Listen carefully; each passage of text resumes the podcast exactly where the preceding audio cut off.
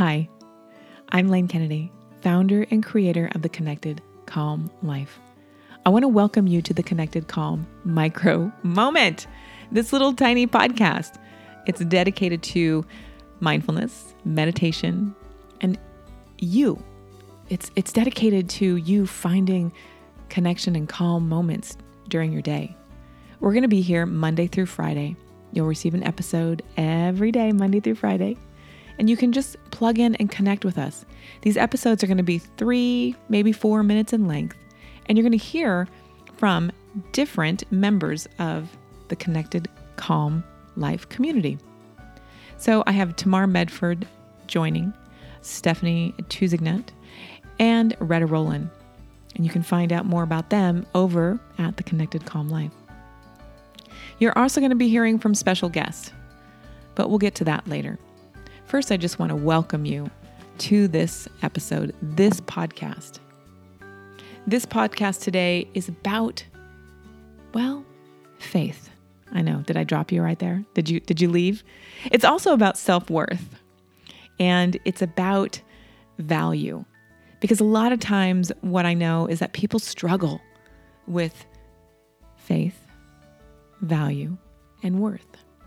But before I go any further, I want to just share what it really means, right? Let's let's define what worth means. Let's start there. So, worth means to have value for something, measured by its qualities or by the esteem in which it is held, having a moral, personal value. So, when I looked up worth, value, and faith, these words were really interconnected. And we can think of worth also around financial, you know, having some kind of need for financial validity and having a, an exchange for services. But when we look at faith, faith is having an allegiance to duty or persons, having sincerity of intention, and the belief without proof or trust and loyalty to God. That's how I relate to God. So, I want to get into today's micro moment. When I was 18 years old, I was standing on the Bay Area Rapid Transit Station in Oakland, and it was the first day of university. First day. I looked my best, and I had won a full scholarship to the school. And it was really, at the time, I was in some kind of resistance about going. It wasn't what I wanted to be doing. But I went anyway because everybody around me said, You should go. You should go. And the train arrived, the doors opened, and I looked at the clock above and it said 807. And then I watched the doors close. And I stood there on the platform and I watched the train leave the station. And as the train left, I thought, hmm, what am I going to do now?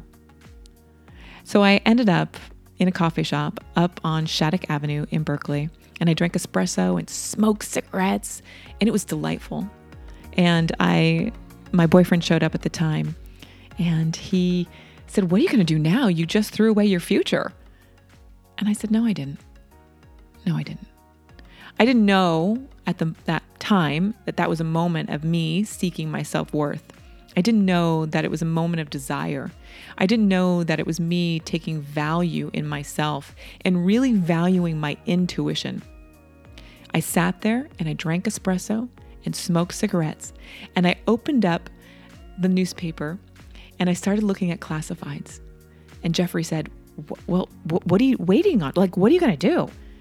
I said, "I don't, I don't know. It, it doesn't matter." He's like, "Why don't you call your agent?" And tell them that you can now go anywhere and do anything. And I said, No, I don't want to do that. And again, it was this moment of me taking a stand for my worth. And some, you know, my parents are like, You're such a rebel. I can't believe you just threw your life away. But it didn't, it didn't bother me because I wanted to do it my way because I felt this inner pull. I had the faith to listen to my intuition. And that's what I want to share today is that I valued the little voice in my head or in my stomach, in my heart that said, Don't get on that train. It's not for you. And so, as you go through the day today, consider what that little voice is saying to you and trust it. Allow that message to bubble up to the surface and have faith in it. Trust it because you, my friend, are worth it. Thanks for listening today. We will be back again tomorrow. Please share this episode with a friend. Thanks for being a part of the connected, calm moment. Until next time, take good care. Do you have too many thoughts going around in your head and you're overwhelmed? Well, we have a solution, and it's called the Connected Calm Life. We hope you'll join us. You can find out more information at theconnectedcalmlife.com. We'll see you inside. Thanks again for listening.